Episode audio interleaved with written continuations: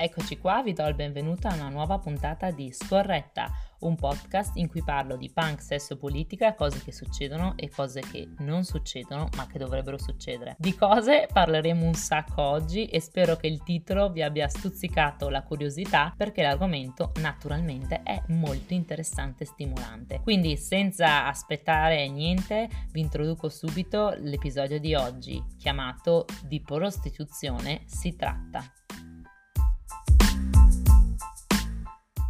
Di cosa parliamo oggi? Parliamo di tratta a scopo di sfruttamento sessuale e di prostituzione. Innanzitutto partiamo con delle piccole precisazioni. Nell'ultimo anno, a causa anche del Covid, si è parlato molto di sex workers. Anche grazie alle proteste di Black Lives Matter negli Stati Uniti, al grido di Sex Workers' Rights are Human Rights, cioè i diritti delle persone che lavorano nell'industria del sesso sono diritti umani, si è aperta una discussione molto grande al riguardo, grazie anche a un aumento esponenziale dell'uso di OnlyFans, una piattaforma che consente la vendita di materiale foto e video con contenuto esplicito. La puntata di oggi vuole essere uno spunto di conversazione per educarci al riguardo e sapere cosa si indichi e cosa si parli quando si parla di sex work e di regolamentazione di esso. Prima di introdurre l'esperta che ci spiegherà un sacco di cose, volevo introdurre anche un paio di nozioni e di premesse importanti per capire un po' meglio il contesto. Innanzitutto quello che la prostituzione in Italia è legale per chi non lo sapesse, però volevo demistificare le varie idee che ci sono a riguardo. La prostituzione è quindi illegale, ma è illegale ogni attività collaterale legata ad essa, come il favoreggiamento, lo sfruttamento, l'organizzazione in luoghi chiusi come bordelli ed il controllo in generale da parti terze. Addirittura la tratta è regolamentata dalla Direzione distrettuale antimafia, quindi un reato antimafia di cui si occupa la procura. La prostituzione può però essere un illecito amministrativo. Questo viene deciso con una ordinanza comunale che ha una durata limitata nel tempo, quindi bisogna rifarla ogni tanto e è attiva soltanto nel territorio in cui viene emanata. Un esempio di una ordinanza che può essere fatta è quella di introdurre all'interno del regolamento della polizia locale urbana il divieto di prostituzione, usando come pretesto quello di occupazione di spazi pubblici e questo è punito con una multa da 500 euro più o meno. In ogni caso questo non è un reato, quindi non è penale, ma un illecito amministrativo. L'altra premessa che volevo fare è riguardo alla tratta. Cos'è la tratta? Tratta, la tratta di esseri umani, è un'attività criminale finalizzata alla cattura, il sequestro o il reclutamento di una o più persone, usando dei mezzi illeciti ai fini di sfruttare queste persone. In Unione Europea il 70% delle vittime di tratta sono vittime a scopo sessuale, vuol dire che è un fenomeno strettamente legato a una prostituzione ed è il motivo per il quale oggi abbiamo deciso di parlarne insieme, quindi tratta a scopo di sfruttamento sessuale e prostituzione. Un'altra premessa che volevo fare è quella riguardo alla accezione del concetto di sex workers, perché nell'Unione Europea vi è una situazione un po' diversa. Cosa intendo con questo? Che per esempio eh, in Italia il 60% delle persone coinvolte nella prostituzione è vittima di tratta e o sfruttamento. Il concetto di sex workers, che nel nostro immaginario collettivo può essere quello di ragazza che mette le foto foto su OnlyFans per guadagnare dei soldi o persona che fa webcam, quindi si riprende, guadagna dei soldi, nell'Unione Europea è un po' diverso, cioè in particolare in Italia la maggior parte di prostituzione, quindi di sex workers che vediamo, sono vittime di sfruttamento. Vediamo che quando parliamo di prostituzione parliamo di questo e quando parleremo di prostituzione in questo podcast, parleremo principalmente a questo tipo di prostituzione, quindi la prostituzione per strada. Non vogliamo farci voce di altro tipo di prostituzione perché l'esperta con cui parleremo agisce in questo campo. Un'altra premessa che volevo fare è quella che purtroppo spesso del problema non si parla con i diretti e le dirette interessate, quindi le persone che lavorano in questa industria. Naturalmente io ho cercato di trovare qualcuno che fosse disposta a farlo, ma non avendo contatti all'interno di questa industria non sono riuscita a farlo. Ho cercato di trovare una persona che fosse più vicino possibile a un sex workers e quello che ho trovato è stata un'operatrice di strada, quindi un assistente sociale che lavora in strada a contatto con persone vittime di prostituzione. Avrei voluto parlare con una persona direttamente coinvolta per sentire quello che questa persona ha da dire, non persone esterne, perché è importante in questo tipo di conversazione portare i diretti interessati, non vagheggiare o supporre, però non sono riuscita, quindi per il momento ci accontentiamo di questo. Spero in futuro di riuscirvi a portare una testimonianza di una persona attiva in strada che possa darci la sua testimonianza diretta. Perché è importante parlare di questo fenomeno? Perché la prostituzione viene vista come un fenomeno esterno al movimento, per esempio femminista o Me Too. Vi è molto stigma nei confronti della prostituzione e spesso viene considerata come una cosa sporca, una cosa brutta, quando invece non si ascolta quello che le persone persone che lavorano in industria hanno da dire al riguardo e se non si ascolta e non si cerca di capire cosa vogliono dire queste persone, non si può iniziare una conversazione al riguardo. Infatti, le persone che sono all'interno di questa industria hanno gli stessi presupposti, le stesse premesse, gli stessi obiettivi del femminismo o del movimento MeToo. Il 78% delle persone che si prostituiscono soffrono di disturbi post-traumatici da stress e le donne prostitute hanno la percentuale più alta di stupro tra la popolazione femminile. Questo vuol dire che per esempio il movimento MeToo deve includere anche la prostituzione perché è un mondo in cui lo stupro è quasi all'ordine del giorno e quindi bisogna parlarne ancora di più. L'obiettivo di questo episodio è quindi quello di introdurre una conversazione al riguardo in modo da informarci, educarci, poter approfondire la nostra conoscenza e parlare di questo ambito e parlare di prostituzione, di regolamentazione della prostituzione, di sfruttamento della prostituzione, perché non parlare al riguardo significa ignorare il problema. Siamo qui adesso con l'ospite di oggi, un'esperta in merito a tratta in generale e a prostituzione. Ciao a tutti, ciao a tutte, sono Silvia, lavoro in un'unità di strada di uno dei progetti contro la tratta e lo sfruttamento di esseri umani e sono contenta di essere qui oggi con voi.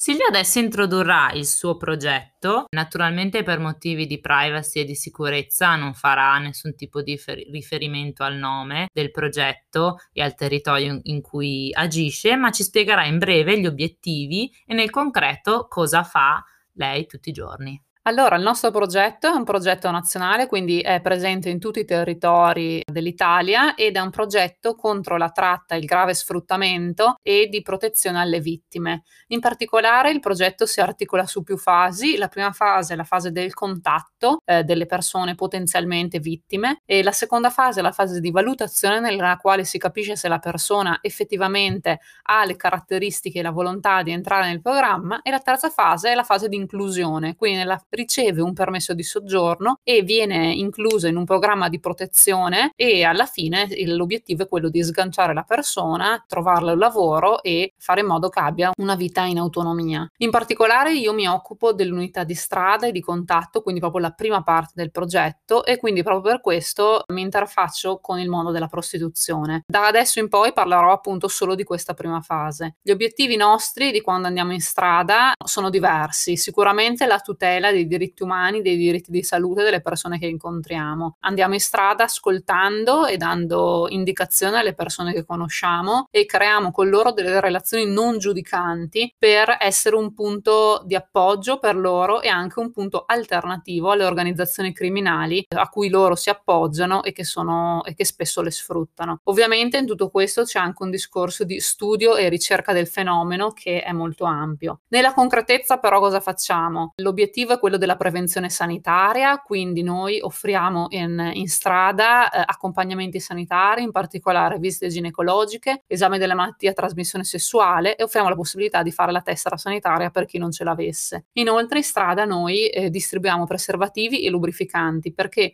l- uno degli obiettivi del progetto è quello della eh, della riduzione del danno. Quindi noi tramite la distribuzione di preservativi proteggiamo anche l'intera comunità e diamo ascolto, orientamento eh, sui servizi del nostro territorio e facciamo anche delle informative sociolegali, ad esempio rispetto ai permessi di soggiorno. Uno de- degli altri obiettivi del progetto è anche la, la lotta alla criminalità organizzata, quindi noi eh, da una parte eh, cerchiamo di entrare in contatto con le persone vittime, ma dall'altra eh, uno degli obiettivi delle fasi successive del progetto è anche quello di analizzare chi effettivamente sfrutta e ehm, mandare in galera chi se lo merita.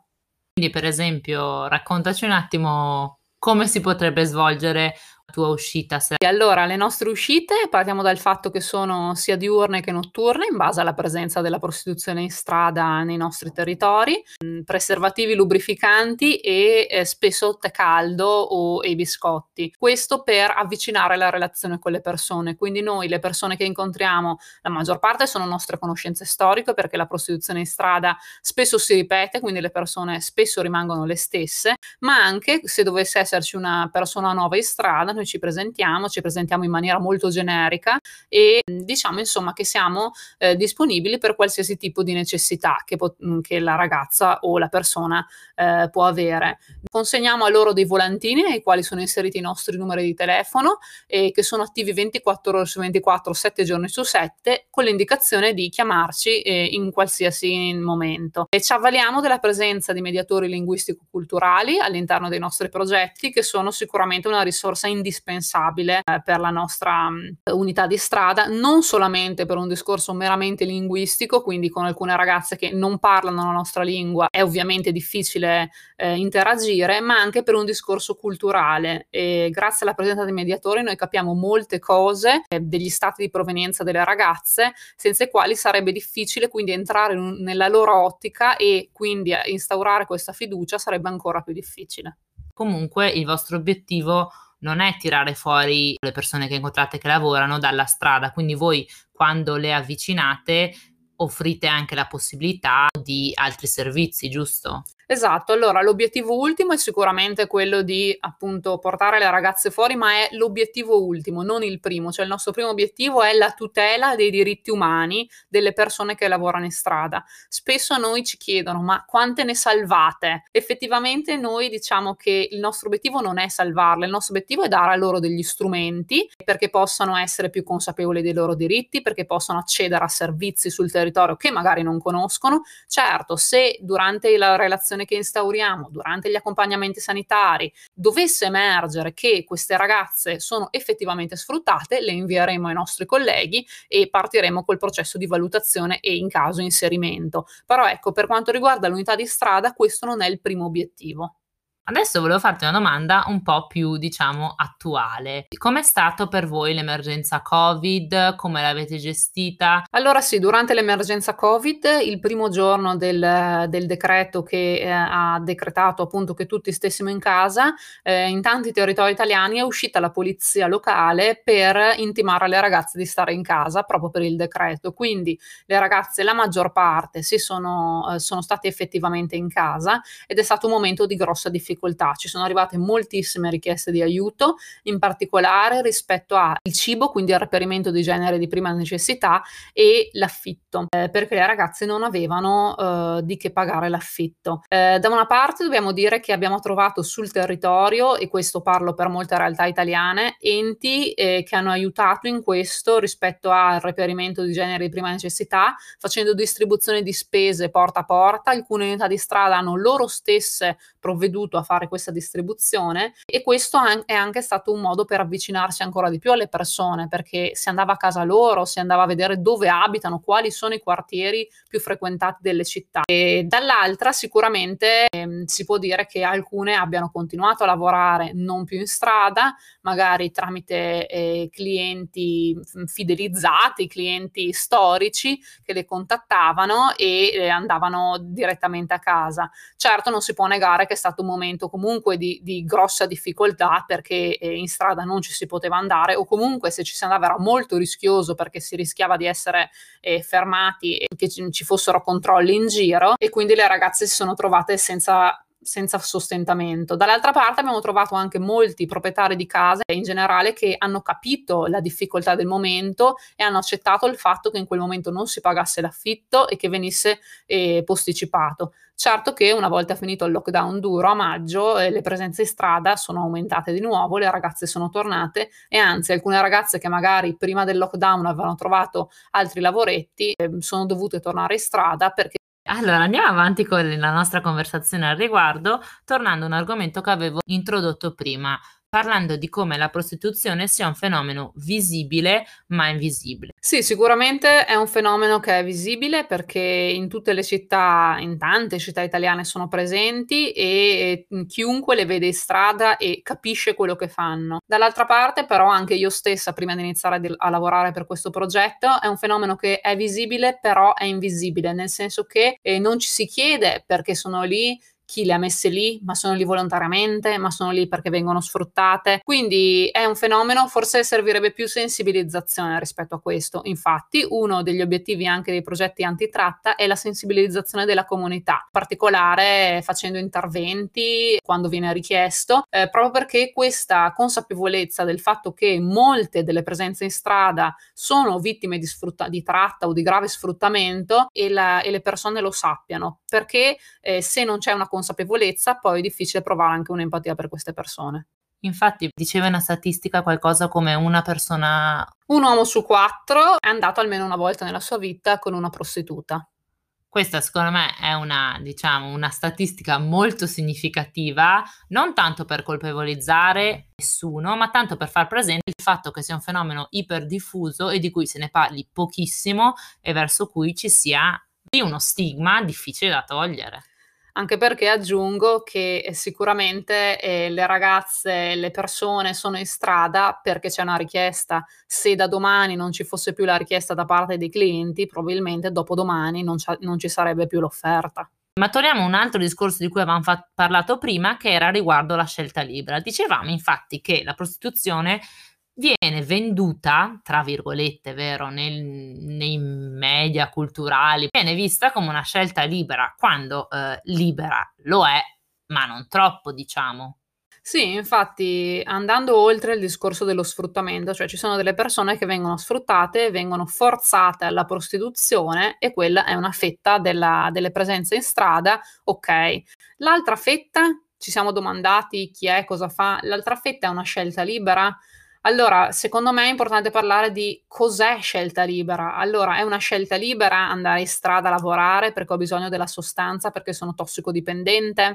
È una scelta libera andare in strada perché non ho un permesso di soggiorno, non posso fare nessun altro tipo di lavoro regolare o non in Italia e quindi vado in strada. Dal mio punto di vista personalissimo, eh, questa non è una scelta libera. Quindi effettivamente chi in strada lavora eh, come libera scelta, cioè io voglio fare la prostituta di lavoro perché mi piace questo lavoro, i numeri sono veramente, veramente bassissimi. Questo non è per delegittimizzare le persone che possono esistere, che lo fanno di, per scelta, ma è per portare più consapevolezza riguardo al fatto che ci sono diverse persone che lavorano per strada che magari non hanno alternative, quindi scelgono sì di lavorare per strada, ma magari non hanno competenze specifiche, sono cresciute in, uh, in, situazioni di abuso o non hanno conosciuto altri lavori che questo, sono state introdotte da persone a cui erano legate affettivamente alla prostituzione, magari anche sfruttate da esse.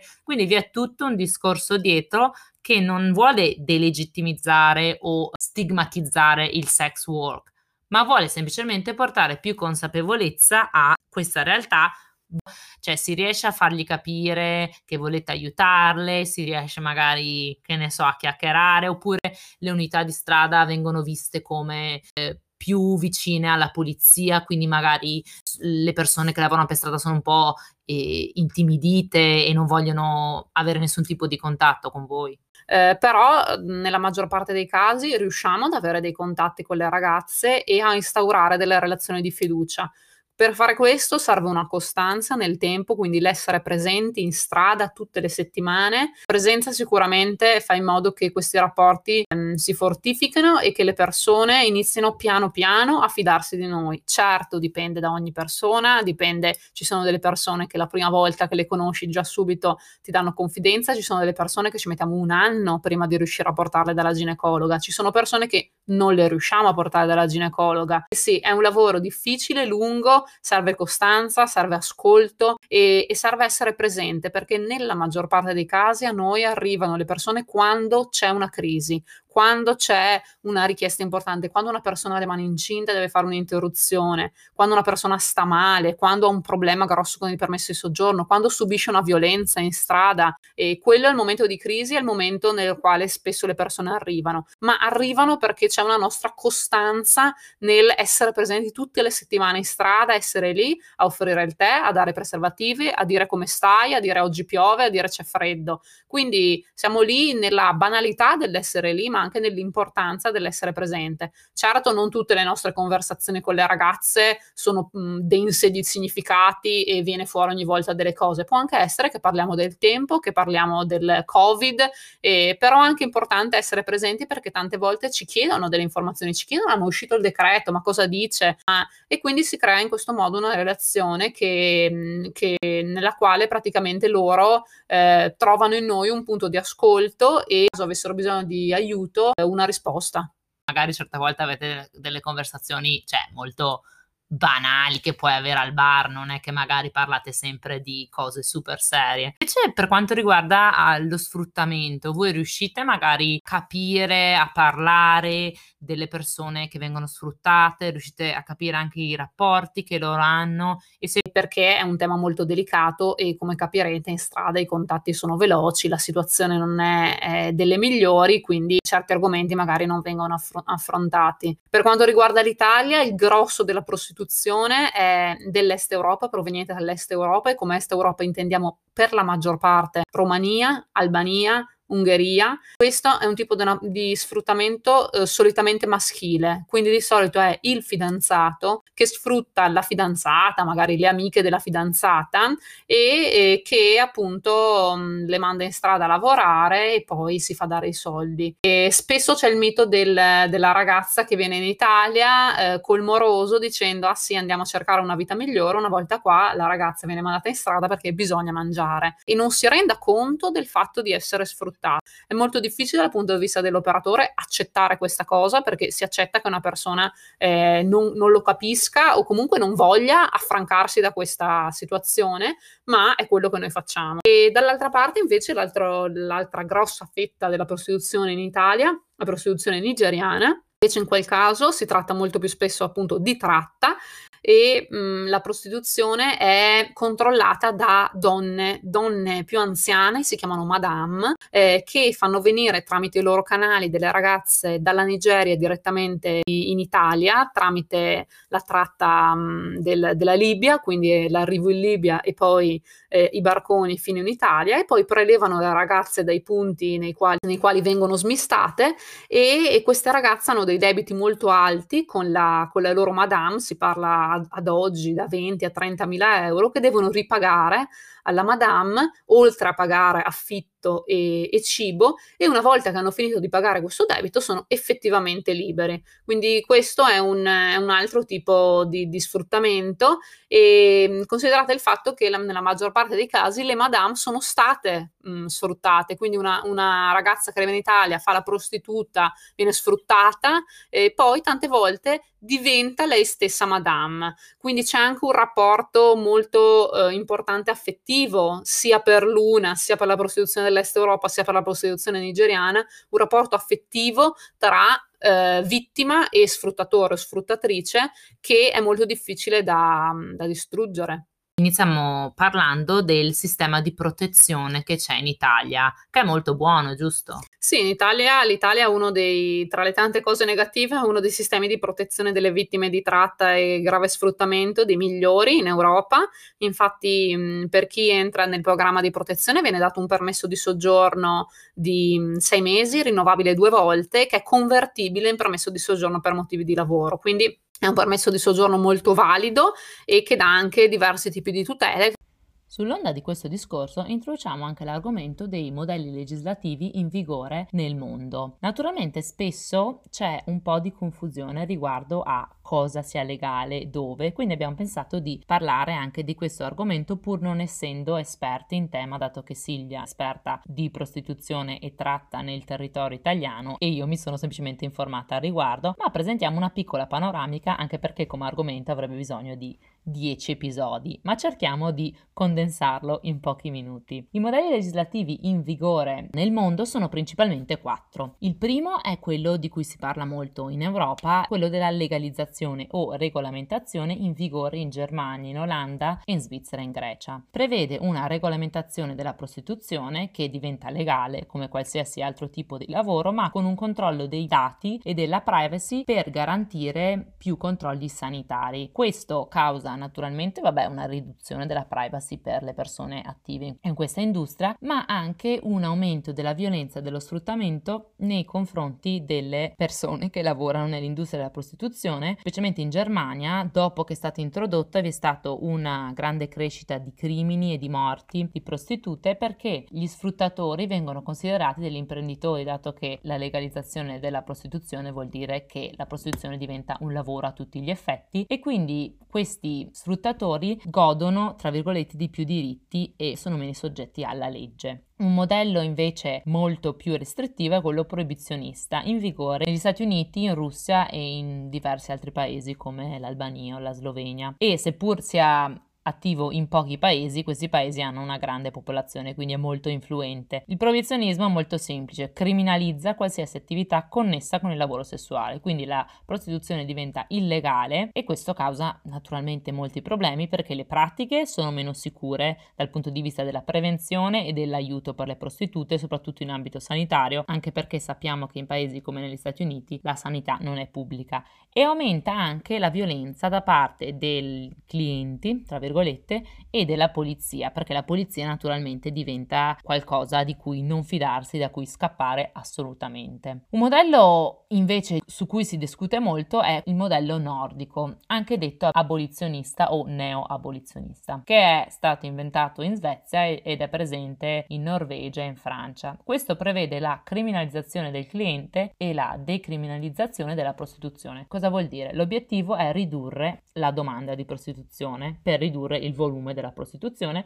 e quindi si criminalizzano i clienti attraverso multe e sanzioni legali. Questo aumenta lo stigma perché naturalmente la prostituzione viene vista molto peggio e i clienti cercando di nascondersi dalla polizia si ritrovano a cercare i servizi della prostituzione in situazioni di disagio perché sono situazioni nascoste, non per strada e quindi aumenta anche la violenza nei confronti delle prostitute, riducendo la possibilità di aiuto e di contatto con polizia o servizi sociali. Tutti questi modelli hanno in comune una cosa, spesso non prendono in considerazione il punto di vista delle prostitute ripetute perché non le introducono nella discussione. Un modello invece positivo è quello della Nuova Zelanda in cui per l'appunto si è studiato un modello insieme alle prostitute e si è arrivato a legalizzare la prostituzione senza regolarla da leggi speciali. Quindi in questo modello vi è una messa in pratica proprio concretamente di come le lavoratrici e i lavoratori nell'industria del sesso siano dei lavoratori normali. Infatti una regolamentazione, per esempio, non so, in ambito di operai metalmeccanici di solito coinvolge i sindacati di questi operai che parlano per loro, no? E portano avanti quelle che credono essere le priorità dei lavoratori. Così anche nel modello neozelandese vengono portati avanti i diritti diritti delle, e dei sex workers attraverso la presa in carico e la presa in considerazione della loro opinione. Naturalmente tutti questi modelli hanno in comune quello di escludere purtroppo i migranti o le persone senza permesso di soggiorno o senza cittadinanza, dato che i pochi diritti che vengono dati ai e alle sex workers non vengono dati naturalmente a persone che risiedono illegalmente nel paese o non hanno permesso di lavoro o soggiorno. Nel dibattito riguardo i modelli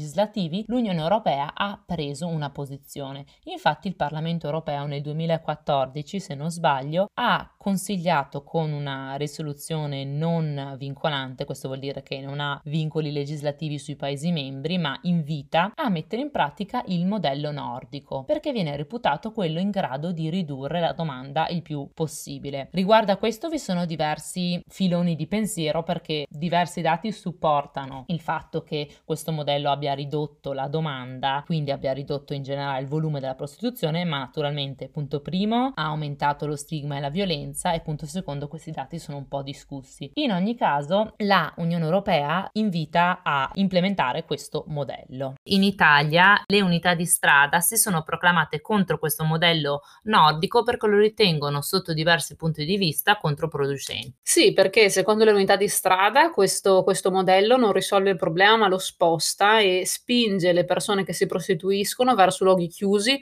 o comunque luoghi periferici, marginali e anche a volte eh, in situazioni di rischio dove diventa difficile per queste persone chiedere aiuto. Quindi questo sistema ha delle, delle conseguenze negative che sono il difficile contatto da parte dei servizi di prossimità e, e la minor capacità di instaurare una relazione di fiducia eh, in vista appunto di informazione e prevenzione sanitaria. Questo mh, porta a conseguenze pesanti visto eh, l'ampio numero di clienti che richiedono rapporti sessuali non protetti. Questi sono i motivi per i quali le unità di strada italiane sono contrarie e eh, le unità di strada propongono, per quanto riguarda il contesto italiano, un'apertura di un dialogo a livello istituzionale rispetto alla prostituzione e delle campagne informative nazionali che partono dal principio perché i clienti che ci sono in strada oggi erano studenti ieri, quindi propongono di eh, intervenire già nelle scuole eh, per fare delle, delle, informative preventive rispetto allo sfruttamento sessuale, rispetto a spiegare alle persone, ai clienti che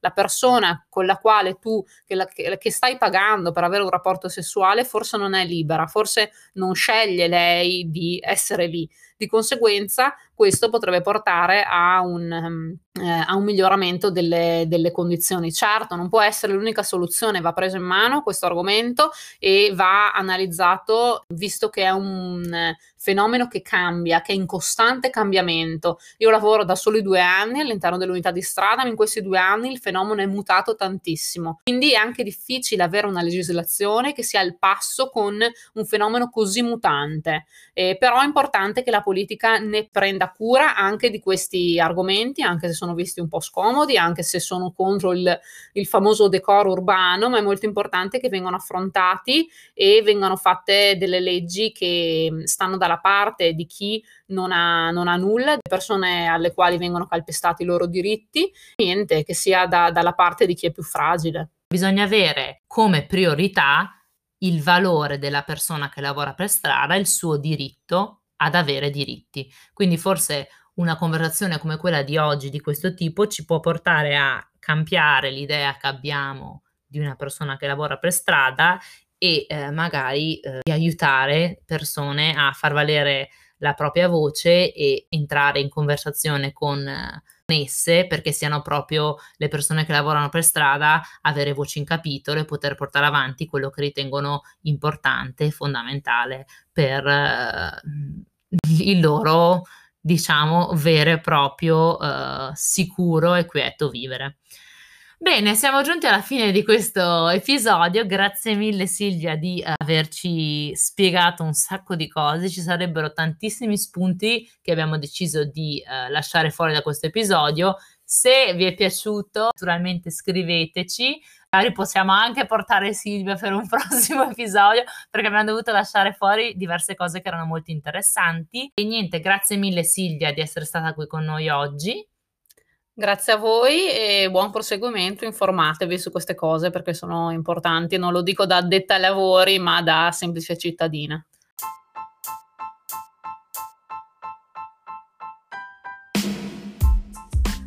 Niente raga, quindi conclusione con nota positiva.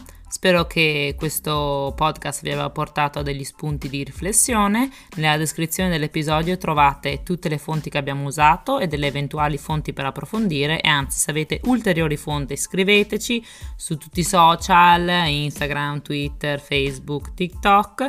Spero che questa puntata vi abbia dato un pochino di sollievo o di distrazione che di questi tempi tra elezioni, di PCM, chi più ne ha più ne mette ne abbiamo abbastanza bisogno. Tanti baci, tante care cose e alla prossima!